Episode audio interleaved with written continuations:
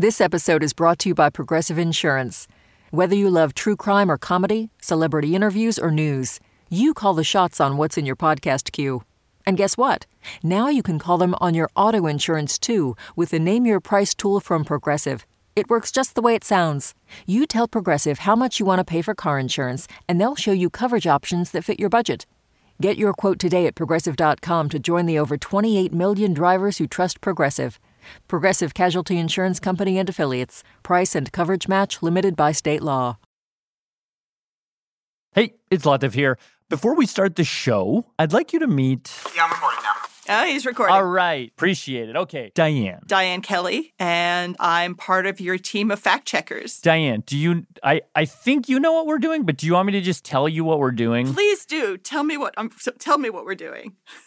So we're here because I used to be a fact checker on this show, and I don't think people really understand how important this job is. Yeah, most people don't think about fact checking at all. Like at all. because I am completely invisible. On the air, that is. She's not invisible in real life. That wouldn't pass fact check, obviously. But in real life, You know, behind the scenes. I am absolutely on a team with the reporter and the producers. I am there to literally check your work. Diane's checking the accuracy of things like Proper names, company names, university names, distances, numbers, dates, random facts. superlatives, I feel like is a big one, right? Oh, superlatives. Ah.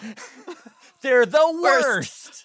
Even the tiniest mistake misattribution, misunderstandings. that you could imagine. I'm the one who's supposed to like catch it and make sure it doesn't get through. Right. And the thing is that 90% of the time, Yeah. as we check, everything's fine. right. But sometimes things get weird. Where should I begin? For example, when Diane was fact checking, The humpback and the killer. reported by Annie McEwen, We're heading out into the Antarctic Peninsula. So I'm reading through the transcript and everything's great. all the facts are checking out That is right. until Diane sees this fact about Whale milk, that it tastes like butter. this tiny, innocuous line, right? Three words. Tastes like butter. She's like, hmm, how do we know that? Then it's like going on a treasure hunt through the entire internet. For firsthand evidence, about whale milk, mouthfeel, and flavor. she's going to whale experts, Whales, dolphins, and porpoises. livestock experts, Food and Agriculture Organization for the UN. And milk also experts. Went to the U.S. Dairy Export Council. She's also looking through books. Book called Whales of the Southern Ocean. My copy uh, of On Food and Cooking by Harold McGee. Okay. A great reference source. Okay. Along the way, she learns. It is very creamy. Good to know. Good to know. But it still doesn't tell me anything about what it tastes like. Don't tell me you drank whale milk for this story. I did not drink whale milk. okay. But she did have to find someone who did So I kept looking. until she found The Japanese Institute a scientific, peer reviewed paper. where someone had actually tasted whale milk. No, you didn't. I did. Bingo. okay. And what did it say? Mouth feel like butter, taste like fish. Did you recommend Annie change that or what do you? So I, I recommended Their milk apparently tastes like fishy butter. fishy butter. Well done.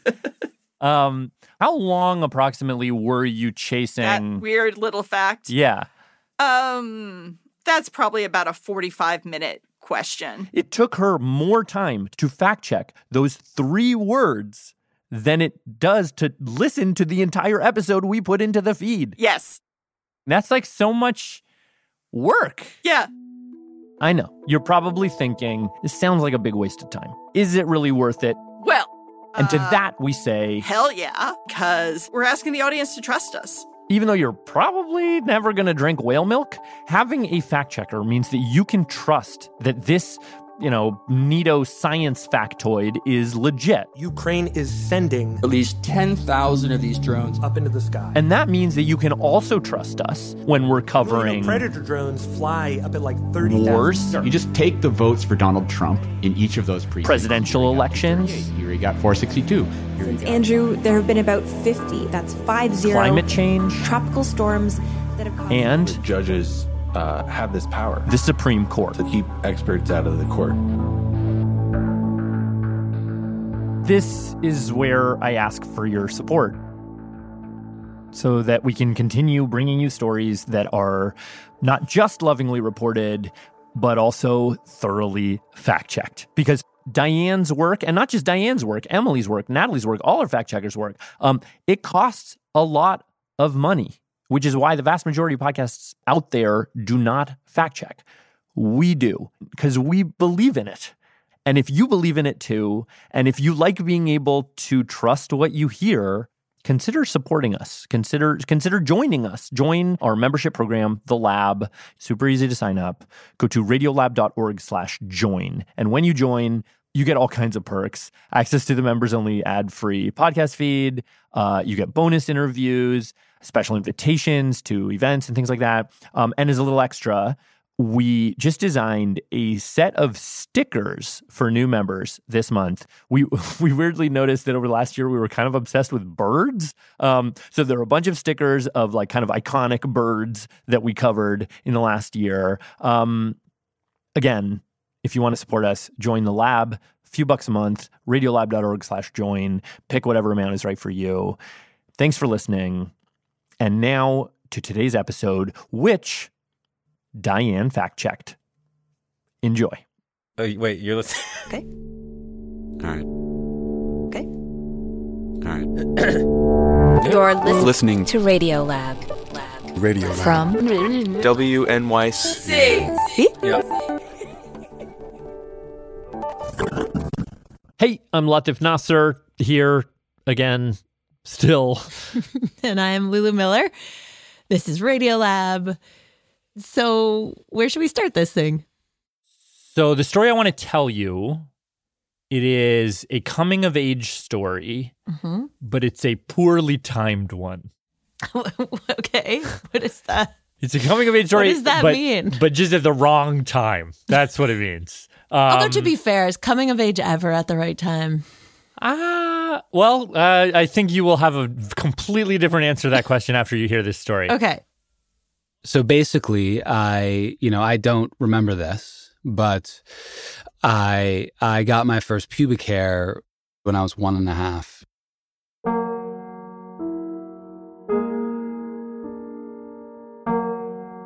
Whoa. That's so alarming. Yeah. So this is Patrick. I'm good. Sorry, Patrick Burleigh. couple minutes late. Nowadays, he's a writer in Los Angeles. Quiet, 'cause I- But this story starts many, many years before that on the other side of the country, out in New York City. It is the early 1980s. Patrick's parents are both actors doing their best to take care of this new baby when they notice this pubic hair. And as he starts to get older, I, I was like really aggressive, like on the playground. You know, I was I was constantly like punching kids and, and just losing my temper and so are, are these like what like how old are like these are your I'm first four. memories? I'm like three, four. Yeah, th- this is like, eh, yeah. And this kid is growing like no kid you've ever seen. You know, I was like three years old, for instance, but I looked like a seven year old. Whoa. That is a big Yeah. gap. And what's happening here, I mean, it might be obvious, but Patrick has a genetic condition Called testotoxicosis. where his body started producing testosterone way earlier than normal, which essentially meant that he was going through puberty as a toddler. precocious puberty.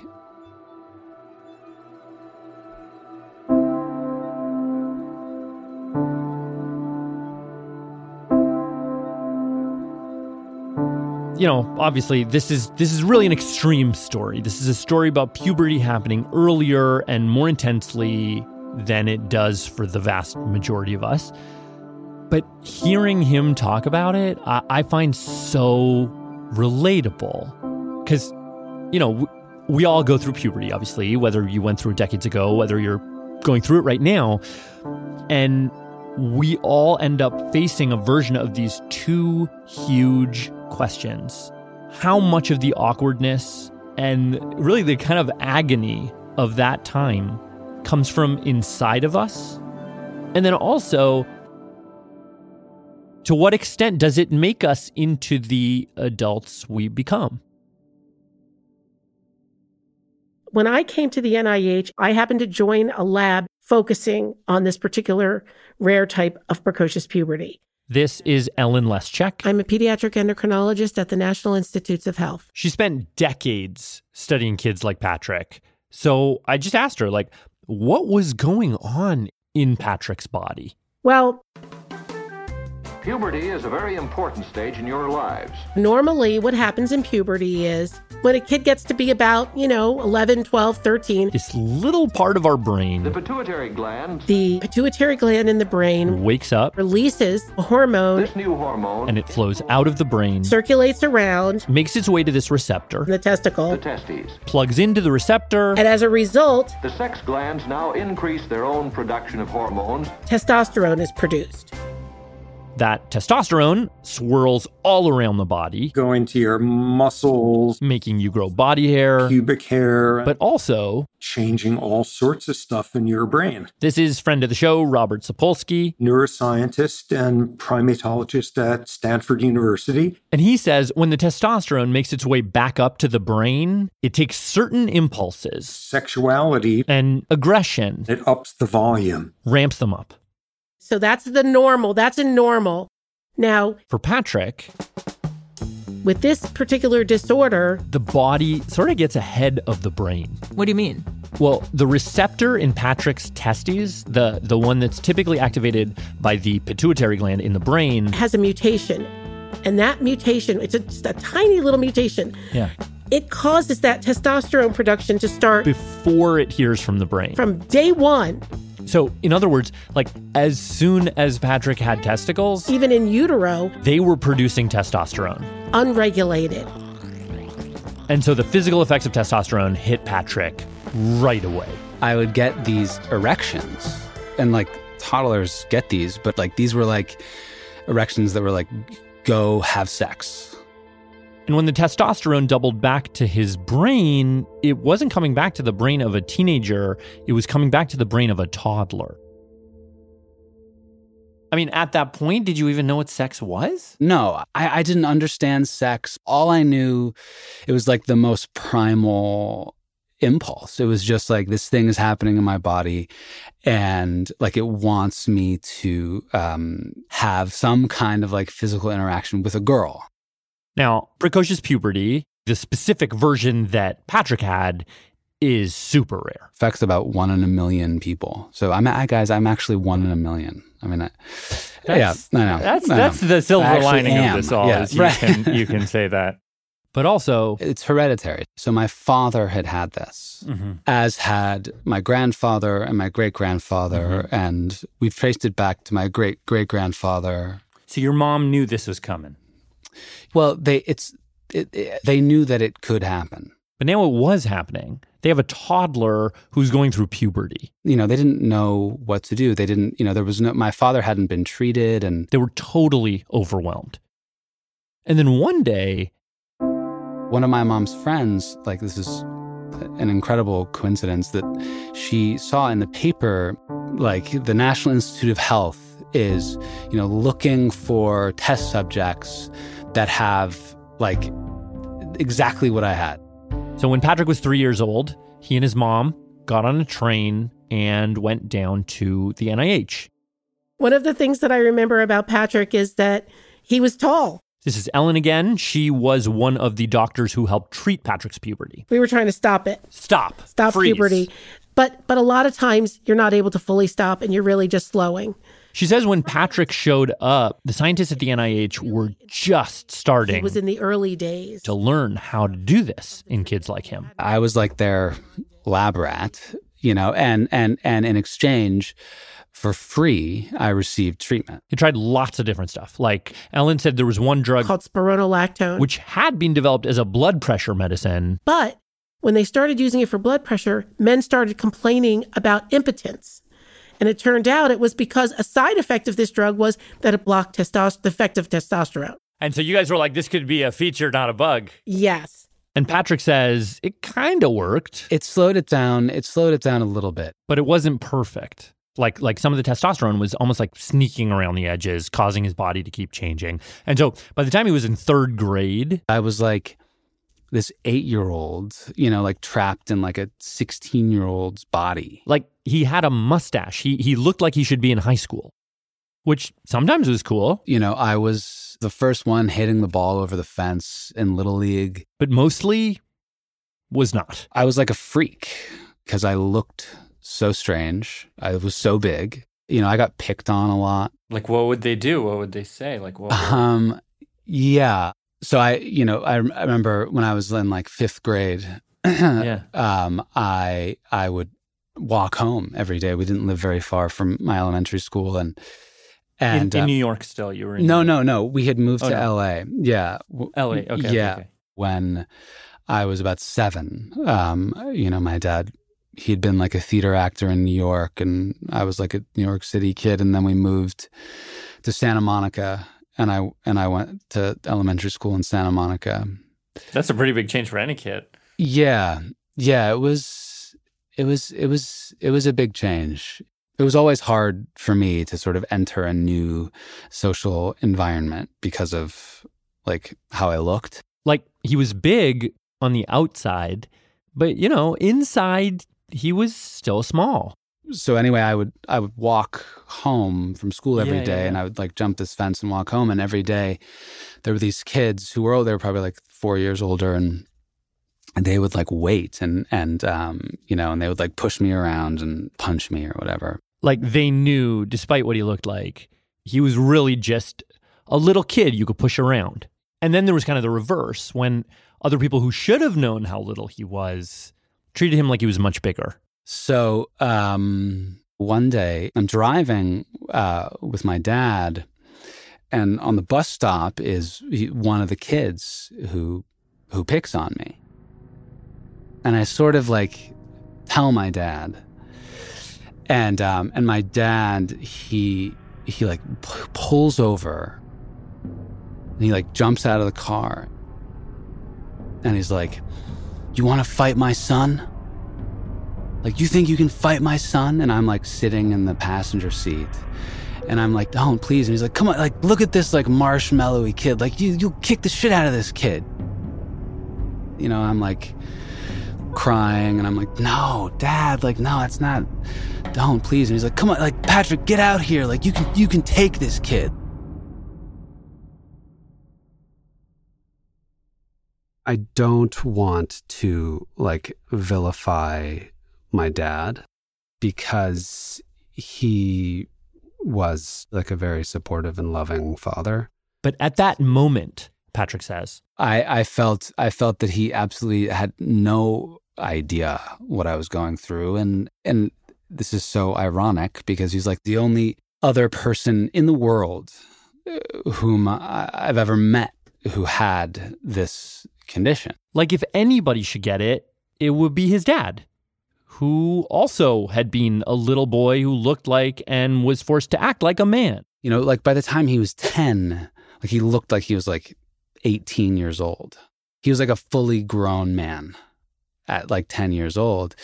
And he also, his dad, my grandfather, who all he had had precocious puberty as well, he kind of, he, he's, he left. And so my dad, who looked much older, at like 12 like he had to you know he like went and like worked in a cannery and like supported his mom and like his two oh, sisters you know and like told her you know So he was the he was the man of the house. he was the breadwinner yeah.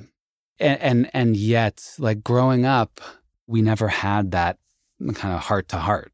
He was never like "Hey, patrick like i know this is really hard like you're going through this and i went through this what i've just told you about my dad and his dad and like that like that's like my mom like told me that And only when Patrick got older did he learn other stories too. my great grandfather had been um, the youngest U.S. soldier in World War One. When he was 12 years old, he ran away from home and joined the Navy and fought in Europe Because he looked because he looked on the west. Yeah, no, he, yeah, he looked like he was 19, and nobody figured out how old he really was until he was getting drunk with some other soldiers and they like hijacked a cargo plane. There are news articles about this. And and and they hijacked a cargo plane and like took it up joyriding. What? And yeah, and they were all just wasted. And and they and and and they they grounded the plane and they court-martialed my great grandfather. And only then only then did they discover that he was 13 years old. They're like, son, you're acting like you're 13 years old. Right, and then he right, was like, well, I have something to tell you. That's because I am. Yeah. But when Patrick was a little kid, It was just like a big mystery. he didn't know these stories. So so in some ways I was kind of on my own.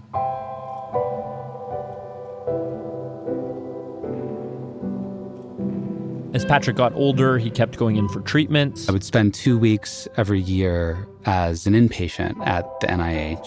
They tried all kinds of drugs on him. Like there were periods when I was taking 32 pills a day. Like I would I would take 16 in the morning and 16 at night. But none of it worked completely. It was very frustrating. And often he'd take that frustration out physically. I would break things, I would punch things, punch people.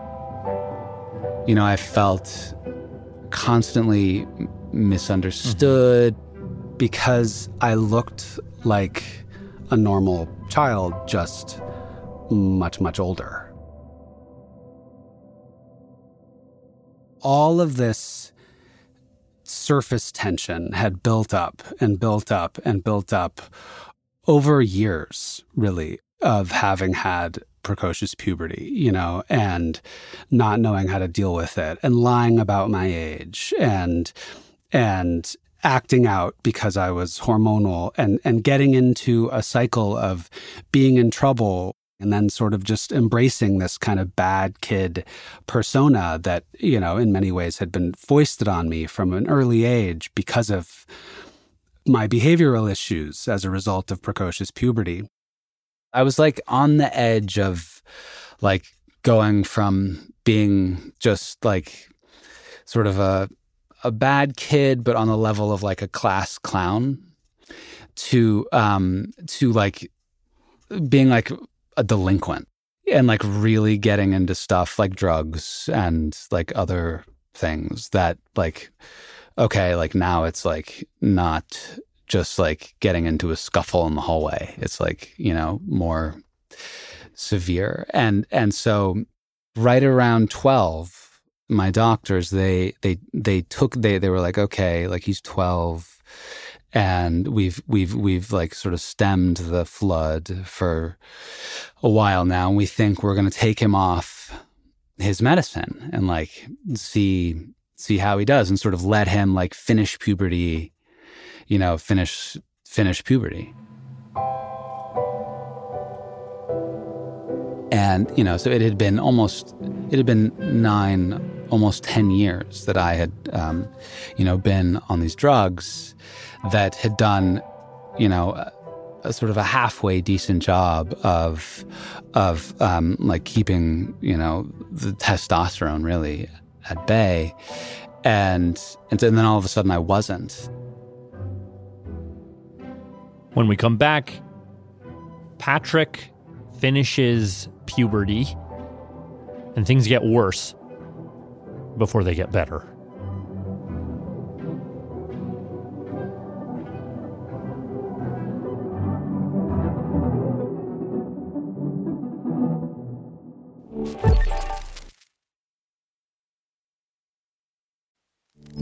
Radiolab is supported by BetterHelp. Whether it's already 2 a.m. on a fun night out, graduation time, a new year, we can find ourselves wishing we had more time, wondering where it all went. But there's a question. If we were magically given that time back, what would we do with it? Perhaps you'd spend more time with a friend that you've lost touch with, or petting your dog, or just noticing the sweetness of doing nothing. The best way to let those special things into your life is to know what's important to you so that you can make it a priority going forward. A therapist can guide you through the process of defining your values and understanding your priorities so you know what things you can spend your time on that will really fulfill you.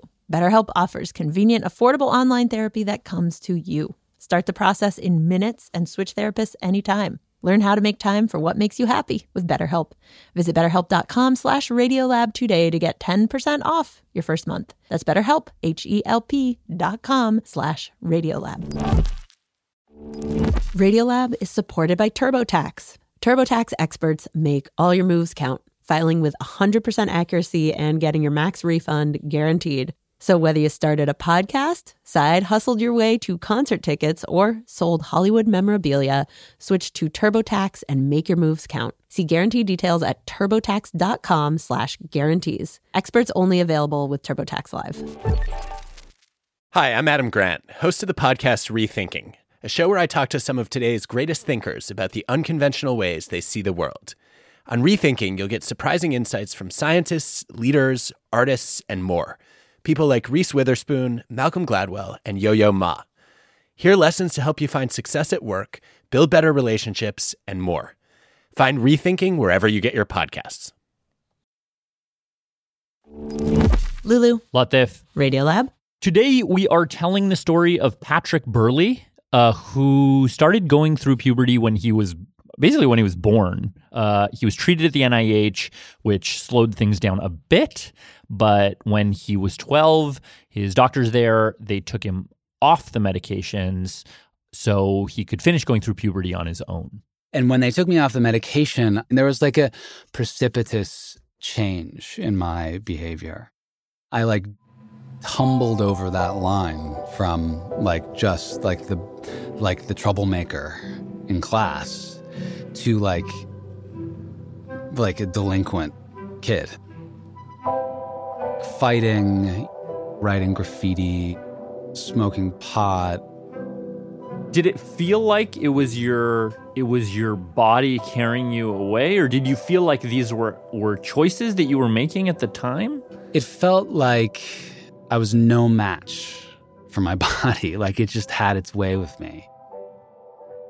And that spring something happened that Patrick would look back on as sort of a culmination of everything that had happened before. Right. So I met this girl at the mall. Her name was Marianne, and she was 17. How old were you? 12. But I told Marianne that I was 16. Aha. Uh-huh. And she believed me.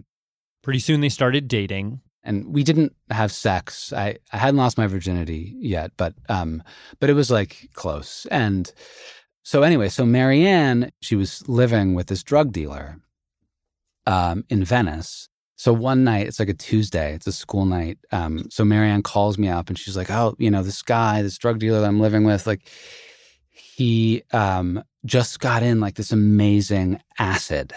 Mm-hmm. You got to try some." Did you know what that was? Like, did, how? No, no, no. But I, but I was like maintaining this persona, this sixteen-year-old persona, and like in my persona, like yeah, I knew all about acid. Like, cool. Oh yeah, white unicorns. I totally. Those are awesome. So, um, you know, I like snuck out. It was like nine o'clock at night. I like snuck out, and like this guy's, you know, car pulled up, and like she got out, and she like gave me three tabs of acid and I like paid whatever nine dollars or whatever it was. but I had like I had your, your milk allowance. money or something. Yeah, exactly. Yeah, right. yeah, yeah, yeah. And I and, and and then and then they left, and I like snuck back in. I waited for my parents to go to bed, and like I took a tab of acid. I just I don't know. I thought it was just going to make me feel really great. So I'm like lying in my bed, and I'm like waiting, you know, and I'm like I'm like getting impatient. Like nothing's happening. And I'm like, oh, this sucks. Like, is this stuff like even work? You know? And so I take another tab and I fall asleep. 45 minutes later, I wake up and there are like stalactites coming down from the ceiling. There are like bugs all over me. Like all the worst things are happening to me and I'm like up all night, like having like the worst trip imaginable, and I'm 12, it's terrible. The next morning, I'm like, all right, I'm gonna go, and I, like, there's no way I can go to school. Uh, there's absolutely no way. So I so I went into my parents and I was like, you know, I, I'm sick. Like I really need to not go to school. And they were like, but I was I, I was trying not to act. I was trying to act like I wasn't on acid. You know, so so so that was like counteracting me trying to Oh act sick. Like I didn't seem sick because I was trying to act normal. You know, and they were like, "You're not sick. You seem fine." You know, they were right. like, "You're were ex- they, this is exactly the kind of thing they would expect from you. Right. I was like, was a total boy who cried wolf scenario. Yeah. And so, so they sent me to school and I like managed to, um, like stay in the nurse's office Oh, for the, for the morning. Smart. But she was really skeptical of me being sick also. And I did like them temperature. And so, so finally at lunch, she was like, you can't stay here anymore. Like you have to go out to lunch. And I had stupidly, I had brought the third tab of acid with me to school because I was so paranoid. You know, my parents were, they were very, they didn't trust me. And, and I was afraid that they would find Sure, it. I don't know. And I was also, I was on acid. I was still tripping. So I went out onto like the schoolyard where my friends were having lunch and I like joined them. And they were also like amateur delinquents. And I like went up to them and and and I was like, oh, you know, instead of saying like I had the worst experience of my life last night, like never do acid, I was like, oh my god, dude, I did acid last night. It was the best thing, man. Like I had this incredible, Oh, you know, because like you just I wanted to seem cool. Yeah. And and I was like, you know, I have one more tab. One of you guys want it? And they were all they were like had the sense to be like, oh no, no thanks. Uh, you know, yeah, maybe another time. I, but one of my friends who was like sort of the instigator of our group, he was like, I have an idea. You should take the the acid, the tab of acid, and you should like put it in someone's drink. And like and like see what's gonna happen before I could say anything, like he had turned to our friend, this girl, and he had said, like, okay, can I have a sip of your Coke? And he like turned around and we like put the tab of acid in her Coke. And she drank the Coke. And so there were two periods after lunch, fifth and sixth period, and sixth period was like computer class. And I had it with this girl who was our friend. She was like, a, you know, we hung out with her a lot. So we're sitting at these long rows and, you know, practicing like how many words a minute we can type. Yeah. And, and like I look down the row and I'm like watching her. And all of a sudden, like she starts just like laughing like maniacal, like maniacal, like Joker laugh. And then she like she like jumps up and she like runs over to me because I'm like her friend in the Yeah. class, and she starts just bawling. And the teacher comes over and like takes her down to the nurse's office, and I like freak out and I run down there, and I just I like confess Oh, everything Wow. Wow. because I'm like worried about her. An ambulance comes. Oh my god. And they call the police. And they march me out, you know, and they put me in the cruiser and they take me to the station, you know, and they book me.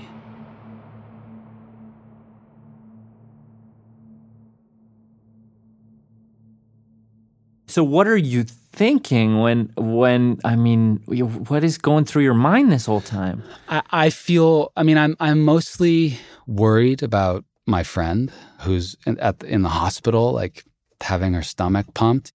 I mostly feel like overwhelming remorse. And how long after you had gone off your medications was this? Mo- like a couple months, yeah. And I- I don't know, like do do you think like is precocious puberty or is it or to what degree is it responsible for what happened? Yeah. Yeah, that's a good, that's a valid question. One that I uh, have often asked myself. Um, and I think that, listen, I, I don't mean to like absolve my 12 year old self of responsibility. It's it's unquestionably the worst thing that I have ever done. Um, what I will say is that I was this incredible mixture of naivete and you know 12 year oldness and also just you know being advanced and um and really not entirely in control of my impulses I mean, I, you know, I had this testosterone just coursing through my body at an age before, like, I knew how to reason. Yeah, that's exactly what it is. This is Sapolsky again. And when I told him about this, he said that the reasoning part of Patrick's brain is this area called the frontal cortex, whose job it is to tell you, like, hey, maybe let's not put acid in our classmates' drink. It makes you do the right thing when that's the harder thing to do. That part of his brain was not really online yet. It's the last part of our brain to fully mature, not until you're about 25 years old there's this lag time between when Patrick's body matured and when his brain did.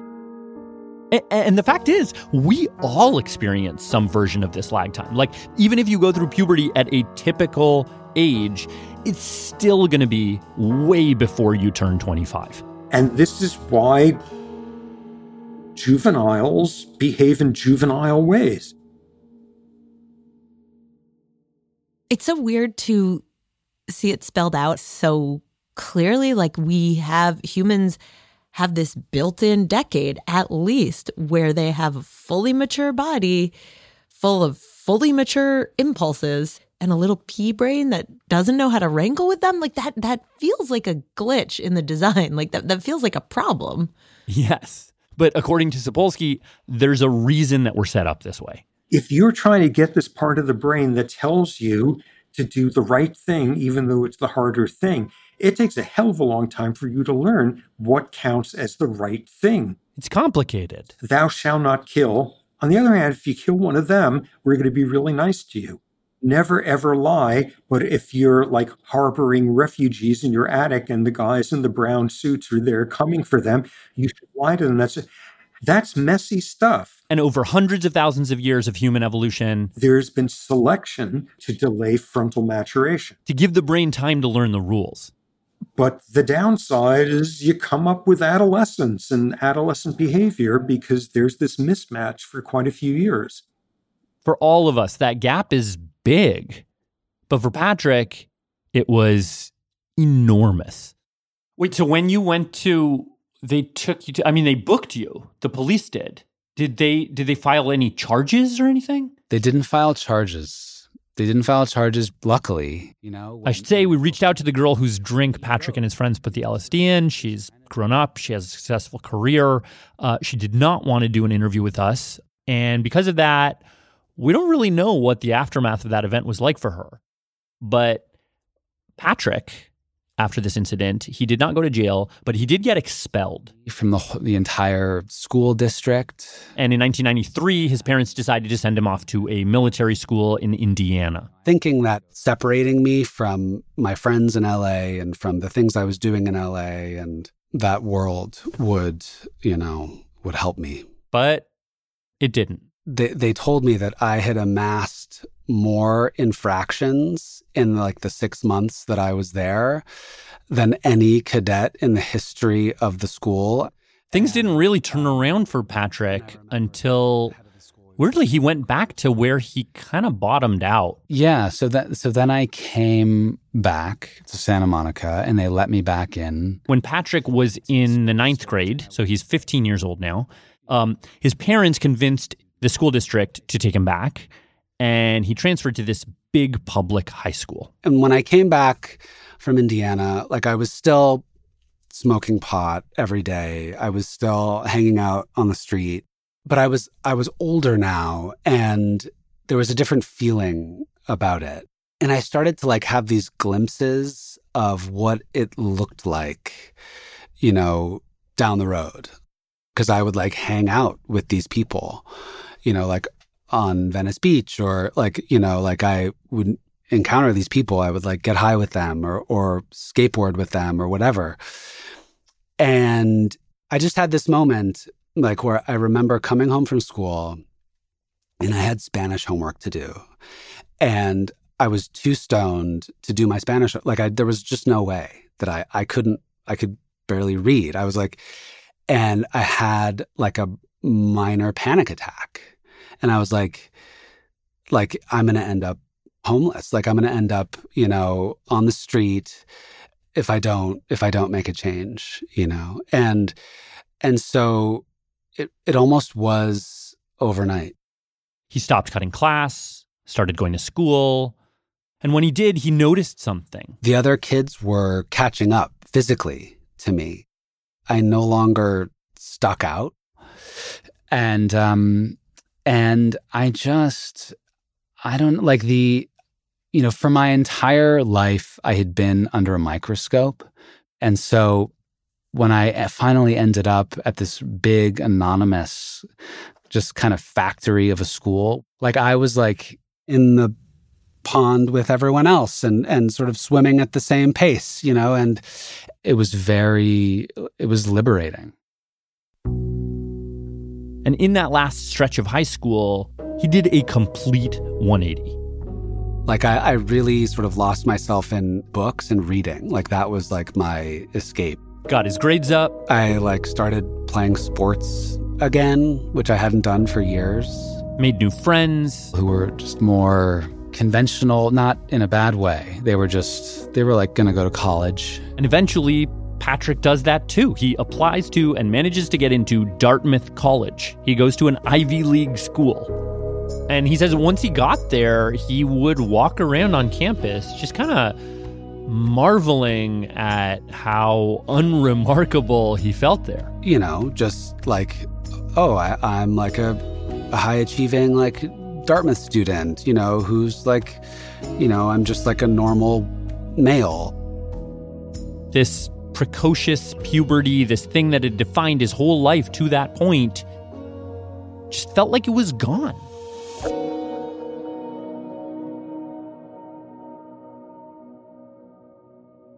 You know, because it's not like I have like a deformity on my face because of what I went through as a child. There's no outward sign that I had this very unusual childhood. It's interesting because, like, so many disability stories I've heard don't work this way. Like, you're, you're, it's like it usually goes like either you come out and you are disabled and you come to some form of acceptance or whatever, or like you are non disabled and then you become disabled. And this is a story where it's like early, early, someone becomes Uh, like has a kind of disability or a difference. You're so right. Usually the story is like, and then I came to terms with my disability and I learned to find a way to live my life in my way. And this is like, no, he gets a free pass back to normie land, you know? Yeah, no, I, that's, I think that's, that's very astute. You know, I could kind of like go under the radar. And that's how it stayed a secret about his past until many years later, almost by surprise, Patrick was confronted with a decision that forced him to dredge it all back up.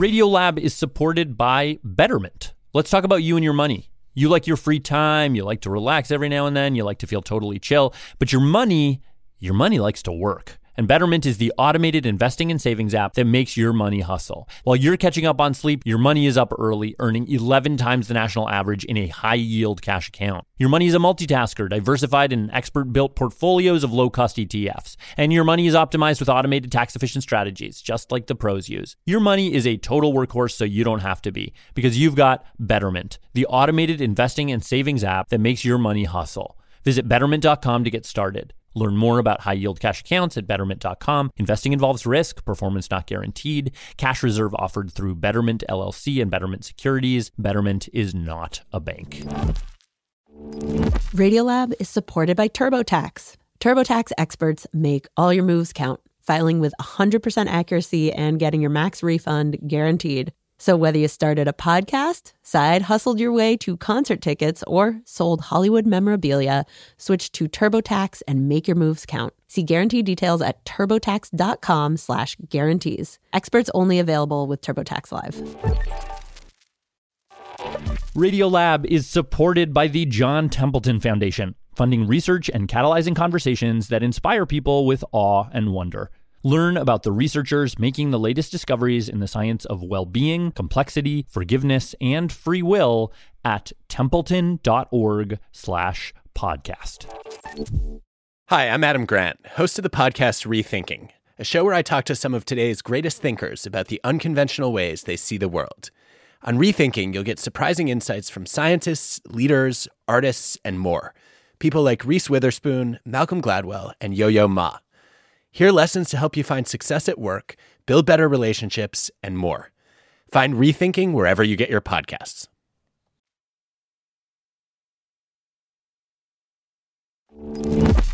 Lulu, Latif, Radiolab. So where else do we go? It feels like your your your protagonist, your guy, Patrick, came of age. What uh where are we going? Okay, so there's there's one more part of the story. So okay, so let's fast forward to several years ago. Patrick is an adult at this point. He's become he's a writer. He's a successful screenwriter. Uh, has even written on a Marvel movie or two. Which one? The one that I know is Eternals, which was the movie that Chloe Zhao directed for Marvel. Says it actually had this one character. There, there, there's a character named Sprite who, in a weird way, sort of reminded him of himself. She um, is, you know, there are these immortal creatures who have come to Earth, and Sprite is is trapped as a teenager but she's 7000 years old and so you know in many ways it, it's it's the it's the inverse you know of sort of what um what I, what I went through you know but I always like her plight made sense to him given what he had been through. And I'm not saying that I was a superhero as a kid you know but I I you know I I definitely bring my experience of of feeling different and and feeling other and yet also sort of having you know abilities that that my peers didn't have so you know patrick wrote some of that into the movie um, but for most of his adult life i didn't talk about precocious puberty and I, I didn't want people to think of me as different. And that's how it was as he finished college, started his career, met his future wife. My name is Meredith Brower. Was there a thing that that drew you to him that you felt like that was like this was the this was the guy? I mean, Patrick is obviously very handsome. He, um, I can um, objectively say he's, and just for radio, I can objectively say he's a very handsome guy. So he's like hot. Yes. Um, but also as as he and Meredith fell in love and got married and started to build the life they wanted to have together, it gradually became clear to Patrick that that thing that made him different wasn't actually gone. Interestingly, when we started to try to get pregnant on our own, we didn't have many frank conversations about the possibility of having a son with precocious puberty. But we ended up having a really hard time getting pregnant. My wife and I, we had to do um, in vitro fertilization. And it was at that moment where they were like, oh, wait a second. Maybe like we should go in and like biopsy these suckers to like see if which ones have precocious puberty. So the thing about IVF, which you may already know, and which they definitely knew because by coincidence, Meredith herself is an IVF doctor. Um, but so the thing is that when you do IVF, doctors typically create several embryos. And you actually have the choice. You can choose which ones you want to use. The technology is available that you could screen for the mutation in an embryo. And just pick one that doesn't have it.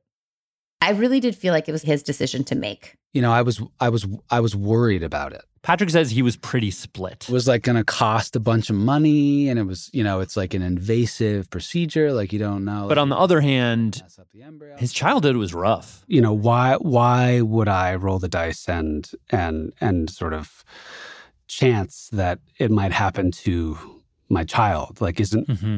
my job as a parent to kind of prevent to prevent hardship for my child. So he's trying to figure out what to do. And then one day he's like driving home, pulls up to his house, and his dad calls. Now, remember, his dad does not like to talk about precocious puberty, which is why he didn't talk to us, to be honest. It's it's like the era of which we do not speak. It's like the dirty war in Argentina or something. You know, it's like like they he just But it's all Patrick can think about right now. You know, so I told him I was like, "Look, you know, I'm concerned about precocious puberty and, you know, explained how because they were doing IVF, they could test the embryos, pick one that doesn't have it. And my dad, he was kind of like, "Why the hell are you going to do that?"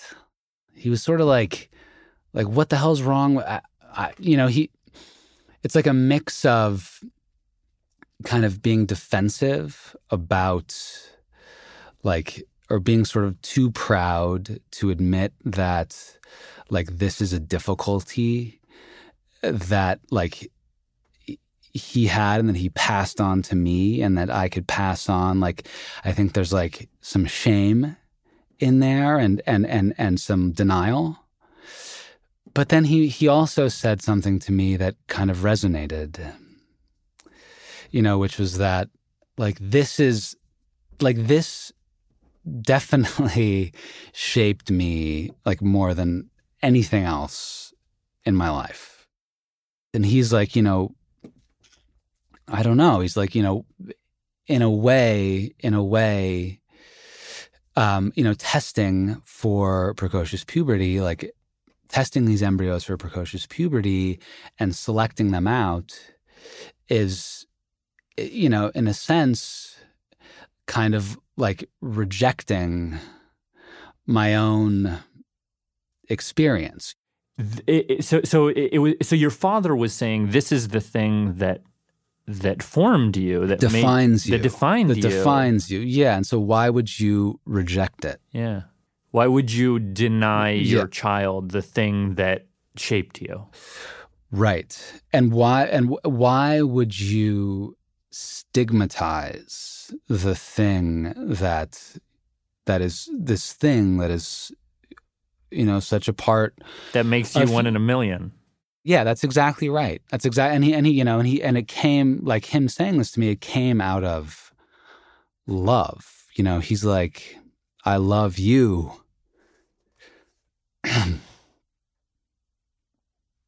So much like why like every thing about you. Like, why would you?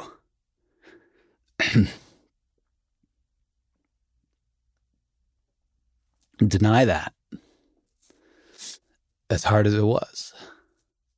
Yeah. So. Oh. Yeah. Um, so we didn't do, you know, we didn't do that test and we kind of just got, you know, we prepared for the scenario in which our baby would have that and um, you know kind of hoped for the best.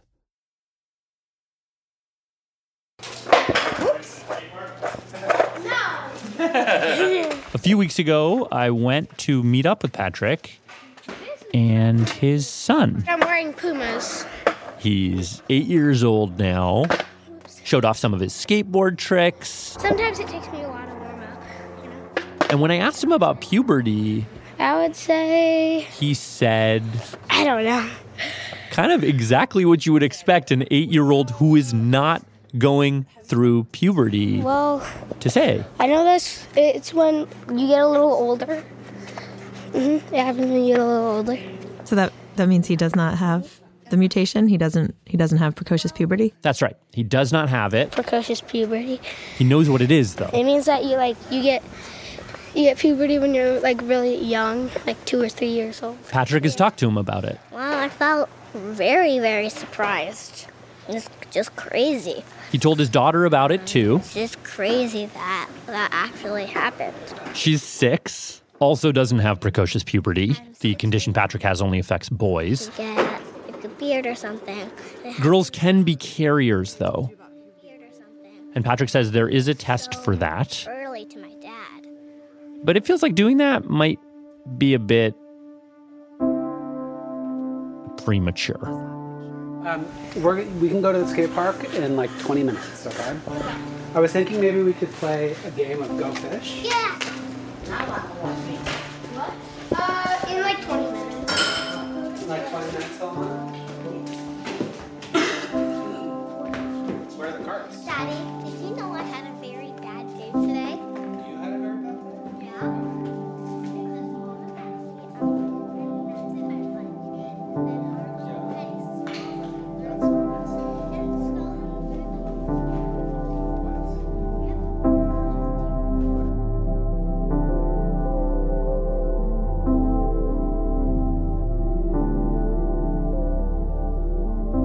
This episode was reported by me with help from Kelsey Padgett, Akedi Foster Keys, and Alyssa Jeong Perry.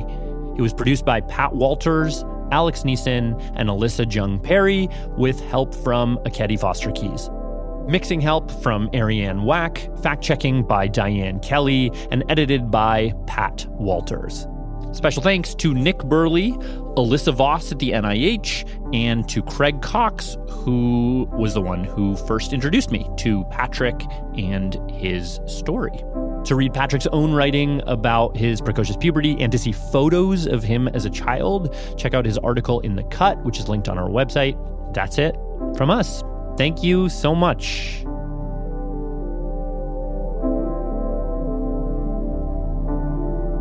Radiolab was created by Jad Abumrad and is edited by Soren Wheeler. Lulu Miller and Latif Nasser are our co hosts. Dylan Keefe is our director of sound design. Our staff includes Simon Adler, Jeremy Bloom, Becca Bressler, Ekedi Fausther-Keeys, W. Harry Fortuna, David Gebel, Maria Paz Gutierrez, Sindhu Gnanasambandan, Matt Kielty, Annie McEwen, Alex Neason, Alyssa Jeong Perry, Sarah Qari, Sarah Sandbach, Arianne Wack, Pat Walters, and Molly Webster, with help from Timmy Broderick. Our fact checkers are Diane Kelly, Emily Krieger, and Natalie Middleton. Hi, this is Tamara from Pasadena, California. Leadership support for Radiolab science programming is provided by the Gordon and Betty Moore Foundation, Science Sandbox, a Simons Foundation initiative, and the John Templeton Foundation. Foundational support for Radiolab was provided by the Alfred P. Sloan Foundation.